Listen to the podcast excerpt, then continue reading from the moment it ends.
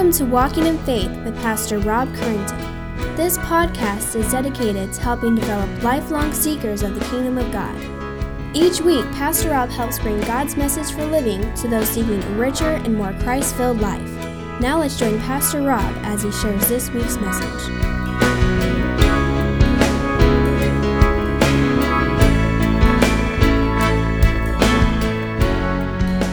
I pray that you have read through our series this week, Exodus 19 through 24, because we're going to kind of look at that as a highlight. But we're looking at God makes a covenant with his children as we come through our study in Exodus. Now, the story of redemption takes a giant leap forward in our passage today as God presents Israel with what will be called the Mosaic covenant. The story of redemption consists of God's plan to redeem sinful men and women from his wrath and adopt us as his children. This story began before the foundation of the world, as Paul teaches that God the Father chose us in himself before the foundation of the world, that we should be holy and blameless before him. In love, he predestined us for this adoptions as sons to Christ Jesus, according to the purpose of his will. And knowing that our first parents, Adam and Eve, would rebel, plunging the whole human race into, into death, into sin and death, the Father promised to send a deliverer to redeem them from the curse of sin and death. We see this in Genesis 3:15. You know this, we have taught this much. That God says, I will put enmity between you, speaking to Satan, and the woman between your offspring and her offspring. He shall bruise your head, and you shall bruise his heel. This is the first appearance of the promise of God to provide a Savior to destroy the works of the devil.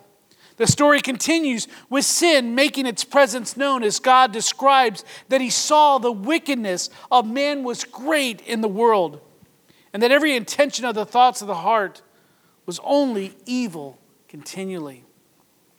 This leads evil to a this evil leads to a worldwide flood that destroys all human life except for Noah and his family. Yet God has not forgotten his promises.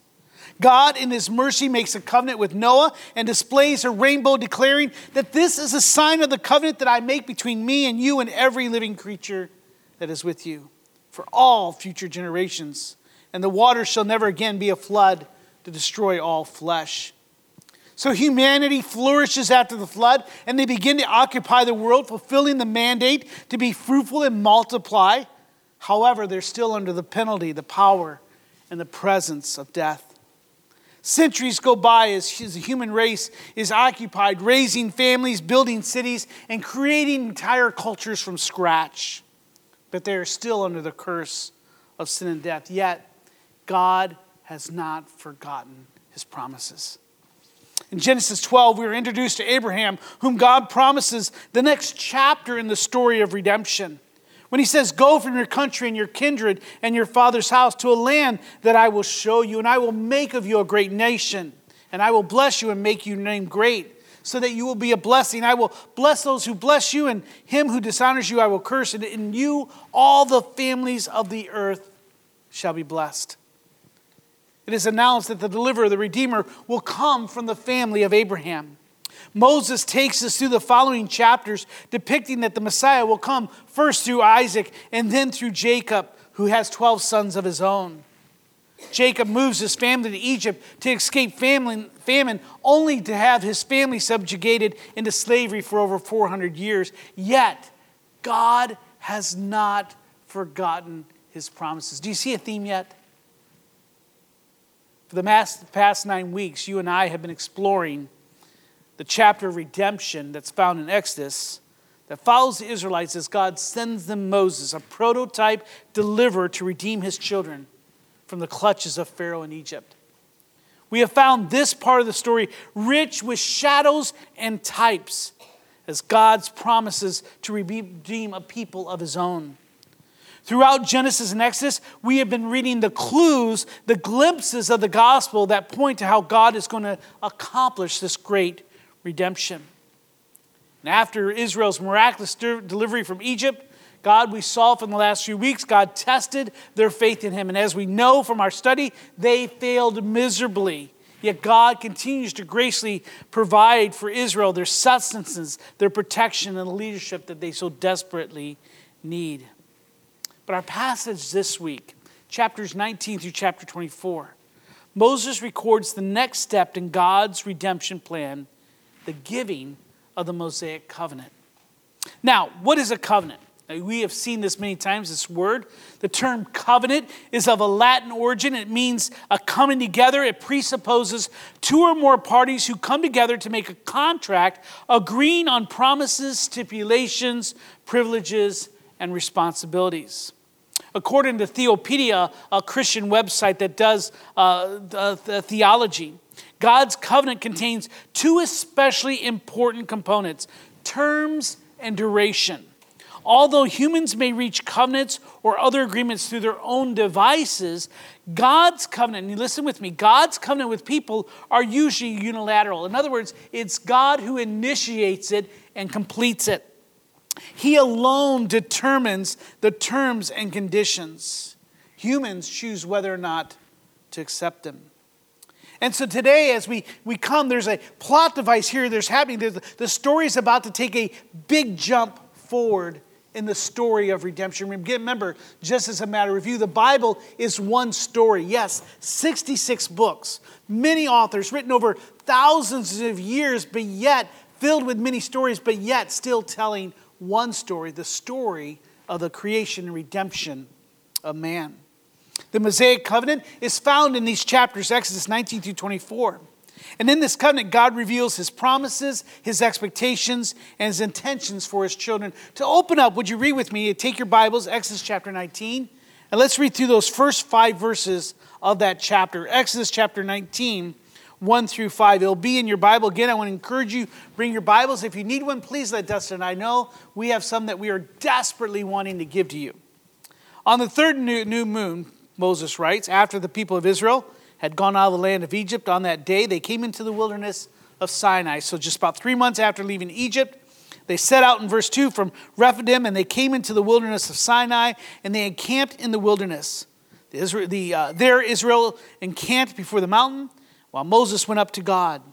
The Lord called to him out of the mountain, saying, Thus shall you say to the house of Jacob and tell the people of Israel, You yourselves have seen what I did to the Egyptians and how I bore you on eagle's wings and brought you to myself. Father, let us take a time to pause from our busy week and the week that's ahead.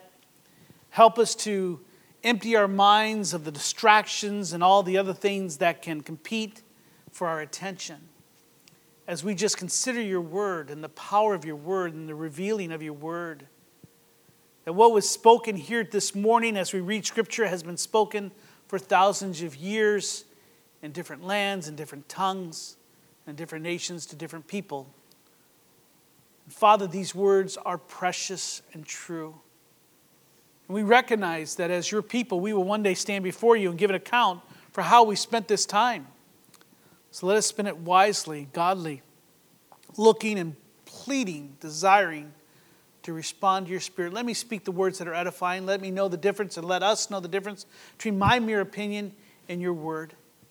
It may it be shifted and may it be true, and may we hold on to those precious truths. We praise in the name of our Savior. Amen. Now, after rescuing Israel from slavery, God initiates a covenant relationship with Israel for the sake of the nations. At this time, it's been to a family. Now we're seeing a nation, a nation of families here, that uh, the 12 sons of Israel. And so he's going to reiterate really that covenant that he made with Abraham and Isaac and Jacob. This is a crucial moment in the development of the entire biblical storyline. There are three things that I want to point out in our passage for today that God reveals. The first one that I want us to see that God reveals is God reveals his plan for Israel. God reveals his plan for Israel. Again, go to ch- uh, chapter 19 of Exodus. Look at verses 5 and 6. Again, now therefore, if you'll indeed obey my voice and keep my covenant, you shall be my treasured possessions among all peoples. For all the earth is mine and you shall be to me a kingdom of priests and a holy nation. These are the words that you shall speak to the people of Israel. His plans for them comes in the form of two promises. God's plan for Israel is to make, number one, to make Israel his special possession among the people of the lands. Out of all the people of all the lands, they are going to be a special possession.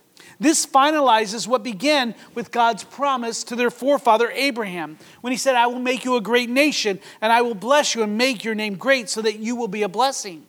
Abraham, not sure of what to make of this promise, declares to God, But I am childless with only a servant to be my heir. But in Genesis 15, God takes Abraham out. And you can picture this if you've ever been out into the desert or the mountains. You can imagine a dark evening where there's no, not many ambient lights around. And he says, Look at the stars and begin to count them. It's impossible. He says, Your offspring will be as many as the stars. Of course, we can see that God was faithful to that promise. But now God declares that out of all the nations of the world, that all the children of Abraham, remember, Abraham more, had more than just one child. He's going to choose them, the sons of Jacob, as his own treasured possession, is what he calls them. In Deuteronomy, Moses declares that God found the children of Israel in a desert land and in a howling waste of the wilderness. He encircled them, He cared for them, He kept them as the apple of His eye. And like any man who has a great treasure, God promises to protect them, to guide them, and to prosper them. We see that this promise displays the grace of God, as we read in, in uh, chapter 19, verse 4, that God declares that I brought you to myself. What a wonderful phrase. It was not because of their might or their power or their goodness that God chose them. Up to this point, we see that Israel is no better than any other nation. They are disobedient, they were rebellious. They are grumbling and complaining all the time. God declares in Deuteronomy chapter 7, He says, It was not because you were more in number than any other people that the Lord set His love on you and chose you. He says, For you were the fewest of people, but it's because the Lord loves you and is keeping an oath that He swore to His fathers. What a wonderful, wonderful commitment. God says, I'm going to take you and I'm going to bring you as my treasure. You're going to be the apple of my eye. And I think uh, for parents, you kind of understand it. If you're a grandparent, you understand a little bit more about that treasure, about that apple of your eye. God says, I'm going to make you a special possession. Now, could you imagine being Israel at this point and hearing these words? Remember where they've been for the last 400 years? They've been slaves.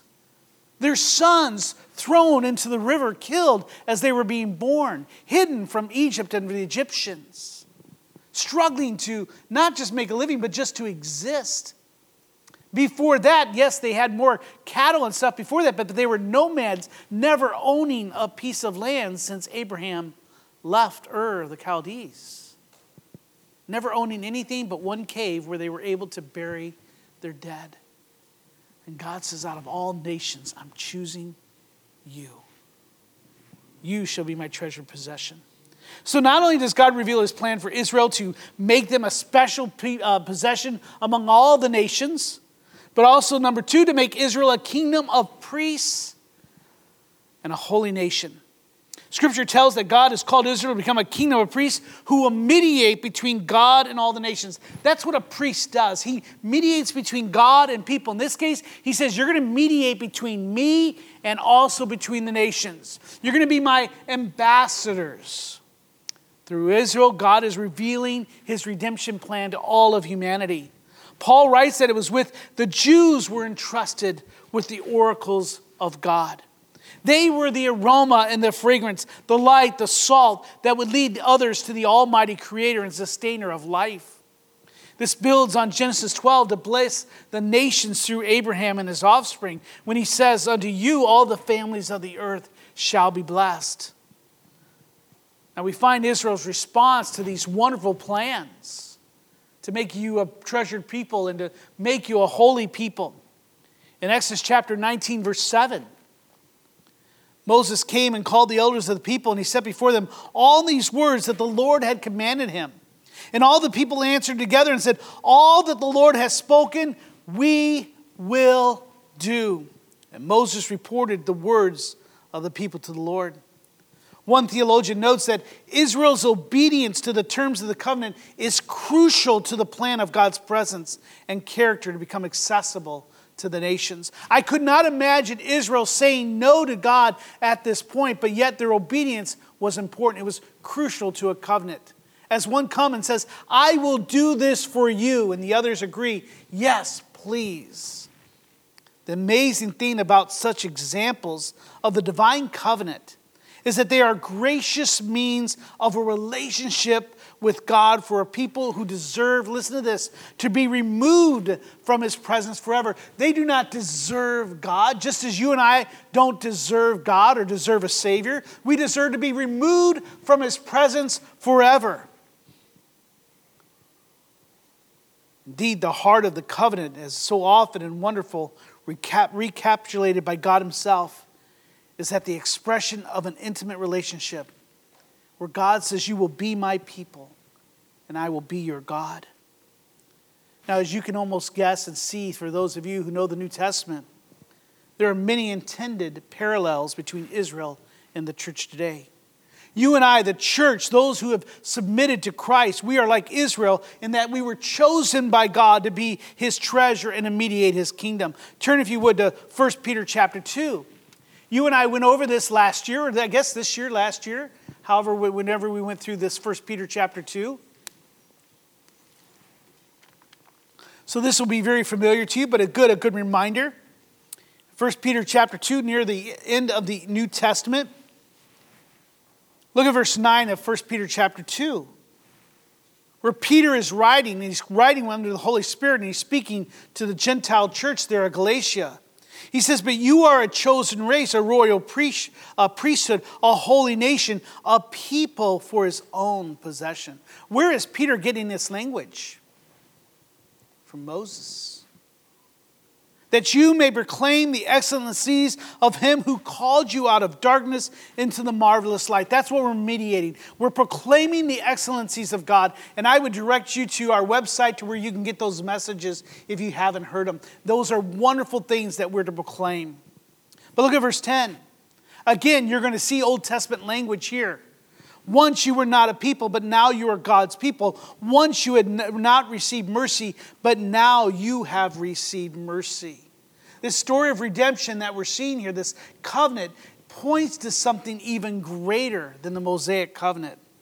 Like Israel, God promised to protect, guide, and redeem all those that call upon the name of Jesus. In turn, you and I are to be mediators of God, serving as ambassadors of, God, of the gospel, sharing the ministry of reconciliation. So God reveals his plan for Israel in this Mosaic covenant. The second thing that God reveals in this chapter through the Mosaic covenant is God reveals, number two, God reveals his expectations for Israel. He reveals his expectations. So when God says, I'm going to make you my children, I'm going to make you uh, my people, he's sharing his desire, what he wants to do. But yet, as we've seen, there's expectations for his people. Now, those are found in the, in, the, uh, in the Ten Commandments. God begins to give Israel the Torah, which makes clear the terms of the covenant which Israel is expected to keep. Torah, the word means instructions or teachings. They consist here in our passage. We find more of them in Deuteronomy and Leviticus, but here they consist in our passage as the Ten Commandments and 52 other blocks of laws that will shape Israel's social, economic, and worship for doing life together. Two plus million people, they need to know how to do life together as God's treasured people and as a kingdom of priests that are to be holy. So God says in their passage, here are 10 commandments, and here's 52 others that will help guide you in your way. These laws includes who and how to worship, as well as how to treat others. Living these laws will make Israel a nation of justice and generosity that will reflect God's own character, especially in a land that is both foreign to God and foreign to them. These laws, especially the Ten Commandments, reflect the holiness of God and his expectations for his people to be as holy as he is holy. For he says, You must be holy as I am. Turn again to Deuteronomy, and not again, but turn to Deuteronomy chapter 4. In this passage, Moses is going to give us an explanation. Why does God give him these laws? What are they purpose? Is it just to be a burden? It's just, just to make his life miserable, their life miserable? I know most of our children think that we come up with rules and regulations and expectations for them just to make their life miserable. But as you and I know from Scripture, that God gives us precepts so that we may know the principle and the person of God. And in Deuteronomy chapter 4, look at verse 5, we get an explanation of what they are. In verse chapter 5 or 4, excuse me, of Deuteronomy, looking at verse 5, Moses writes this See, I have taught you or taught you statutes and rules as my Lord, as the Lord my God commanded me, that you should do them in the land that you are entering to take possession of it. Verse 6 Keep them and do them, for that will be your wisdom and your understanding in the sight of peoples, who, when they will hear all these statutes, will say this. Look what he says. Surely this is a great na- this great nation is a wise and understanding people. For what great nation is there that has a God so near to it as the Lord our God is to us whenever we call upon him. And what great nation is there that has statutes and rules so righteous as all this law that I set before you today? This is how they were to be a holy nation. This is how they were to be priests. This is how they were to mediate God's kingdom. Their very act of keeping these laws and teaching these laws and obeying these laws would serve as salt and light, the aroma Others would see not just their laws and how they live together, but it would reflect the very glory of God, for it reflects His character and His love for others and who He is. These laws serve to reveal to the nations God's perfect character and expectations. It displays God's concern for the outcasts, the slaves, the sojourners, the widows, the fatherless, poor, just as Jesus did in his earthly ministry. These laws were concerned with the welfare of others rather than of oneself. And as you read through these 10 commandments and then through these 52 other laws, some of them might have been strange to you, others might have said, well, these just seem like common sense. But in you, as you read these laws, you will see the other self that they are. It's not about you, but it's about others, how you love others, how you treat others. Now, these laws were mandatory. They're not suggestions, options, or considerations, but expectations of how you and I are to approach a holy God. To fail in one is to fail in all. James the elder warns for whoever keeps the whole law but fails in one point has become accountable for it all. You and I know that Israel failed to keep this law, as has every one of us. Scripture declares that you and I are all guilty, deserving death. And Paul informs us that by the works of the law, by trying to keep these commandments, no human being will be justified in God's sight. For none could perfectly obey. When the Pharisees and the disciples tried to justify themselves with their outward works, Christ corrected their faulty belief by pointing out that it is the heart that matters. Our heart betrays our adulterous, covetous, murderous, rebellious nature. By these expectations, I would say that Israel, looking back, and that even you and I today are without hope. For centuries, Israel failed in obeying these commands, just as you and I have. But there is hope in Christ. Though not yet revealed here in Exodus, God is progressively revealing the future work of Christ. Look here to the monitor, Romans chapter 8, verse 3, where, Paul writes, For God has done what the law, weakened by the flesh, could not do, meaning that the law could not do it because our flesh was so weak by sending his own son in the likeness of sinful flesh, and for sin, he condemned sin in the flesh, in order that the righteous requirement of the law might be fulfilled in us. As Jesus said, You must be perfect as your Father in heaven is perfect, who walk not according to the flesh, but according to the Spirit. As in our first point, there are many intended parallels between Israel and the church today. Like Israel, God has expectations for you and I. Paul informs us in 1 Corinthians chapter 6 that we are not our own. Like Israel, we were bought with a price. So glorify God in your body. In 1 Peter chapter 2 verse 11, we didn't read this earlier, but if we were to continue on, the, the apostle Peter pleads, "Beloved, I urge you as sojourners and exiles to abstain from the passions of the flesh." Which wage war against your souls. He goes on to tell us to keep your conduct among the Gentiles honorable, so that when they speak against you as evildoers, they may see your good deeds and glorify God on the day of visitation. We too are to serve in the same way that Israel does. The law has the same effect. God expects his children to obey his commands and to live or to be examples by living a life that is blameless and innocent.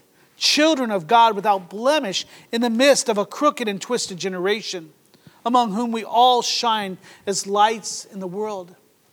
Now, if we were to stay right here in Exodus, we would be without hope, but yet you and I know the rest of the story.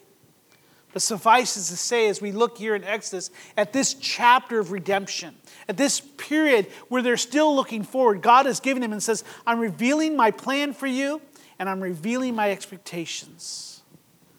Number three, as we continue on, God reveals one last thing. As God reveals his intentions for Israel.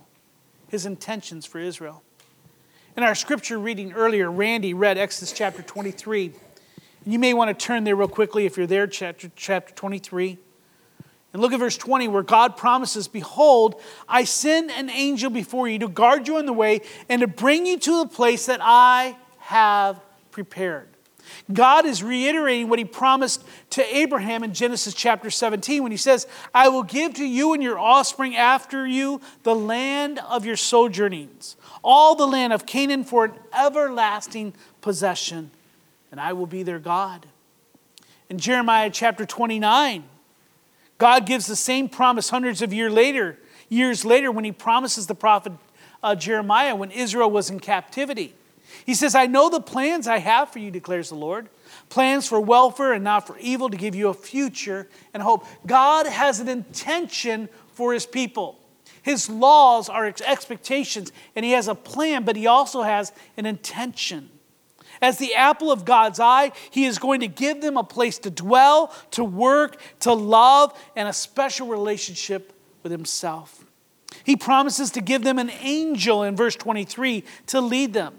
They are to serve God by obeying and following Him. In addition, they are not to bow down to the foreign gods and idols that we read earlier.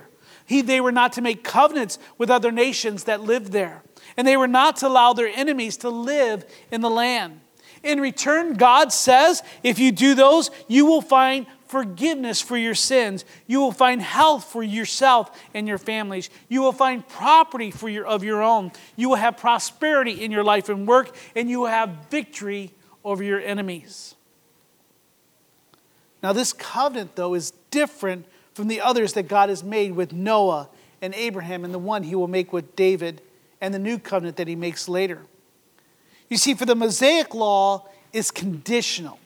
It's a conditional covenant that God made promises that were conditioned on Israel's obedience. If you do this, I will do that. The response to this promise is found in Exodus chapter 24, if you turn over to verse 3. For Moses came and told the people all the words of the Lord and all the rules. And the people answered with one voice and said, All the words that the Lord has spoken, we will do. Why? Because they see the intentions of God to give them a place of their own. No longer will they be nomads just traveling around the land, walk, going from one water hole to the next. No longer will they be uh, slaves in a foreign land, but they will have their own place their own plot of land to work and to give to their children. And God promises that I will give you health and prosperity. Now, unfortunately, that was given to Israel, not to you and I. That's the error of the prosperity gospel. It was a conditional covenant made with them. God says, I will make you a great people, a great possession. I'm going to give you some expectations, and my intention is to give you something wonderful in return. And Israel says, Yes. Which one of us would not take that same desire, that same type of offer? But again, as in our previous two points, there are many intended parallels between Israel and the church today. God has given us an angel to follow and obey. His name is Christ. He's the Messiah, the Redeemer.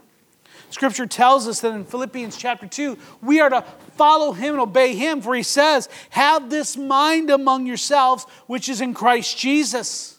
Who did what? Who, though he was God, emptied himself and became, humbled himself and became flesh and gave his life. Do as he says. He says, Therefore, my beloved, as you've always obeyed, not only in my presence, but more so in the presence, work out your salvation with fear and trembling. For it is God who works in you both to will and to work for his good pleasure. We're to obey and to follow the angel of Christ. He has called us to forsake the world's influence, to live godly and obey his word. The Apostle Paul reminds us of our responsibility in Ephesians chapter 2 that gives us almost the same type of uh, scenario that we see in this covenant. For he says, For by grace you have been saved through faith. In other words, I did not choose you because of who you were, but because I chose to just love you. And this is not your own doing, it is a gift of God, not a result of works, so that no one may boast. But he goes on to say in verse 10, we have to remember the rest of it. For we are his workmanship, created in Christ Jesus for good works. In other words, God has an expectation and an intention for you and I which says, which God prepared beforehand that we should walk in them. There's three crucial aspects of divine covenant have been outlined above. We've seen the unilateral establishment. God is the one who comes from heaven and says, I will do this. You see the relationship bond where he says, I will be your God and you will be my people. And also an ultimate commitment. God reveals his plan, his expectations, and his intentions for his chosen people. But as we know, Israel failed in keeping this conditional covenant. As you and I read from here on in the Old Testament, it records their many failures in following the commands of God. The book of Joshua and Judges record that Israel did not drive out all the inhabitants of the land, but instead they made unwise covenants with them, even intermarrying with them and adopting their false foreign gods, and even sacrificing their own children to their gods by fire. Demonic. Yet God was aware of this and promised a new covenant in Jeremiah. The new covenant is a covenant made first with the nation of Israel and ultimately with all of mankind. In the new covenant, God promises to, like, like he does here in the Mosaic, to forgive sins. He says there will be a universal knowledge of the Lord Jesus Christ, who came to fulfill the law of Moses and create a new covenant between God and his people. Now that we're under the new covenant, both Jew and Gentile can be free from the penalty of the law. We're now given the opportunity to receive salvation as a free gift. But this begins with this new chapter, as we see in 19 through 24 in the story of redemption. You see, Jesus did what Adam could not do and what you and I could not do. Jesus did what Moses and Israel could not do obey God's command perfectly. In doing so, by perfectly obeying all of God's command and fulfilling this Mosaic covenant, He secured our freedom, our salvation, our adoption of sons, our security in the Spirit, and our eternal home. Now, when you and I, as we continue through Exodus chapter 4, we're also going to read of three covenant confirmations. There were three things that would happen when a covenant was given in those days. And it's similar, as you'll see, to Jesus and the Last Supper that he instituted the new covenant. In Exodus, in Exodus chapter 24, verse 7, we see that the covenant is given verbally. Then he took the book of the covenant and he read it in the hearing of the people. And he said, All that the Lord has spoken, we will do and we will be obedient. There's a verbal or written type of way in which he says, This is my plan, here is my expectations, and here's my intentions. And the people said, We will do. In the same way, we will read Jesus did that. We also see in, Exodus, in the next verse, verse 8, the sprinkling of blood. And Moses took the blood and threw it on the people and said, Behold, the blood of the covenant that the Lord has made with you in accordance with all these words. In other words, when a covenant came, instead of a contract you and I sign, right, with ink, A covenant in those days, even for those that were not Israel, but a covenant in the Near East, time, ancient Near East, was by sacrifice. Something would die, saying, Upon this death, upon this blood. You and I could do the Boy Scout. Is, it, is this the Boy Scout swear thing or whatever it is? Or I swear on a stack of Bibles, I swear on my mother's grave. In this case, something would die and they would sprinkle the blood. And number three, there was the fellowship and breaking of bread as we go into verse 9 of Exodus 20 24, where Moses, Aaron, and the rest of the elders went up. They saw the God of Israel, and there was under his feet a pavement of sapphire stone, and like the very heaven uh, for clearness. And he did not lay his hand on the chief men of the people of Israel. They beheld God, and they ate and drank.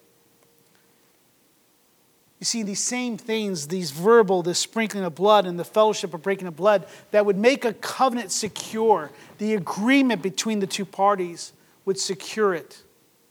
As you take your uh, eyes to the monitor, we read of the Last Supper, where Jesus does all three of these. Now, as Jesus was eating with the disciples, Jesus took the bread and after the blessing, he broke it and gave it to the disciples. He said, Take, eat, this is my body. And he took a cup, and when he had given thanks, he gave it to them, saying, Drink all of it. For this is the blood of my covenant, which is poured out for many for the forgiveness of sin. So, in you and I, as we read this ancient covenant between Moses and or between Israel and God, we wonder, what does it mean for you and I? Well, it's the next story in redemption. It's progressively looking forward. It should give us hope as we read it, for we know where it's leading. We also get a glimpse of the gospel in this passage once again. As God's grace comes before the law of God, or as the God's grace once again comes before the law. As God accepts them first, He gives them laws, then He gives commands of obedience as well as provide for the one who will accomplish our obedience. This Mosaic law comes through grace, just as our covenant of new covenant comes with grace. I pray as you read through these things, you would come to understand the wonderful grace of God as He brings us to His own. And He reveals His plans for us in the new covenant, similar to what God had for Israel.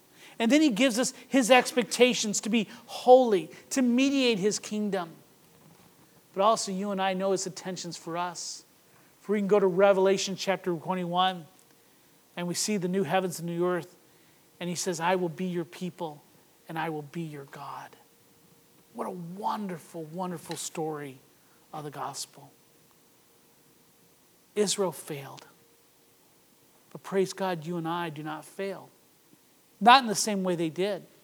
Yes, we failed to live up to the purposes, the plans, but yet Christ came to fulfill what they could not. Here's a question I wanted. I know many of you might ask. Well, some of you might ask. Well, hopefully, maybe at least one of you asked. If you didn't want to ask, I'll just let you know. Are the Christians still under Ten Commandments? Are the Ten Commandments and those 52 commandments for us today? You know, and there's many, many different things to say about that. The problem is what you and I are looking for is you and I are looking for rules and regulations to live by. You know what? And I understand that because to be honest, that is easier. Is it not? It, it, it's easier for you to just give me a list of things that I am to do and not to do because then I can then evaluate how well I'm doing it and how I'm pleasing God. You know, I, I lived in a, that type of environment in, in, a Christian school. So they told us how to dress, how to talk, what to listen to, what to watch, what not to watch, all those things. And then you evaluated your spirituality according to those measures. But again, that becomes legalistic. It's much harder to say, well, I tell you what, just love God and love others. Okay, all right. That's really, okay, what does that mean? And I love what John Piper says. We no longer live under the law. The law, as we're going to see, the Mosaic law, for those of you who've been through our study in Galatians, and again, I think you can go into our website and you can find our series in Galatians. I encourage you to do so. The law was insufficient, it could not do what they wanted it to do, it could not save. For none are justified by keeping the law, yet no one could keep it. But yet we now are kind of, I like what John Piper says. I'm going to put words into his mouth. He says that we're kind of like divorced from the law, or the law is dead, so we're no longer married to the law, but we're married to Christ. And the law of Christ is that of love. And so he'd say, if you look at the Ten Commandments, the Bible says, What is love? Love says, If you keep my commandments, then I know that you love me. So then you're almost, well, wait a second. Now, wait. Said no law but love, but now if I love, I do the commandments. So which one I do? He says very simply, do the commandments that are loving. So, whatever God has called us to do, that is to love God, love God. Whatever are those things that love others, love others. That's why uh, I believe Paul could say, as opportunity arises, do good to others. Why? The Bible tells us you shall love the Lord your God with all your heart, with all your soul, and all your mind. This is the great and first commandment, and the second one is like it you shall love your neighbor as yourself. On these two commandments depend all the law and the prophets. So, are we to the laws of Christ or the laws, the Mosaic law, the Ten Commandments? Yes and no. We obey not because of expectation or because of obligation, but because God has called us to love. And It's in that way we're called to be obedient to Him. So, what does God want me to think or understand because of this? Let me end with this. God wants you to understand that all of human history details His story. His plan is to redeem His chosen people. This plan is not something that you and I deserve, but demonstrates His amazing grace to rebellious, disobedient children. What does God want me to believe? Well, God wants you to trust His plan, recognizing that He is even in the smallest details of your life, bringing you redemption, sanctifying you by His great power, and preparing us for the new heaven and the earth. God wants you to desire Him above all other things. He wants you to desire His promises, to love Him with all your heart, your mind, and strength, and to love others as yourselves. The last question is what does God want me to do? Well, God wants you to submit to his plan, obey and follow Jesus. And he wants us to trust him completely as we serve as bold ambassadors to the gospel. With every head bowed and every eye closed. Like Israel, God has a plan for us. He has expectations for us, and He has intentions. As Israel then, as they heard the word of God, said, We will do, I asked for you. What say you to the offer of God? Would you accept what God has to offer? I pray if you have not done so, that you would. Father, we come before you and we just ask for your strength and your power and your wisdom. Let this message continue to work in our hearts. We thank you for Christ who has fulfilled this Mosaic covenant for us. And Father, we no longer have to obey the law in such a way that we have to earn our salvation, but Father, we accept the grace that's found in loving you and loving others. Make us sufficient for such things. Give us the desire. Give us the strength to love you and to love others. And Father, may we continue to serve as your children. Praise in Christ's name. Amen. We hope you have enjoyed this week's Walking in Faith podcast. We encourage you to share this podcast with others in order to help spread God's message to all those in need. If you have any questions or comments, we would love to hear from you. Email us at walkinginfaith at orangevilla.org. You can help us spread this podcast by writing a review at iTunes, and don't forget to visit us online at orangevilla.org. There you will find more information about our ministry, as well as share your thoughts, submit prayer requests, and find out how you can help others to grow in God's love. Until next week, may God bless you in everything you do.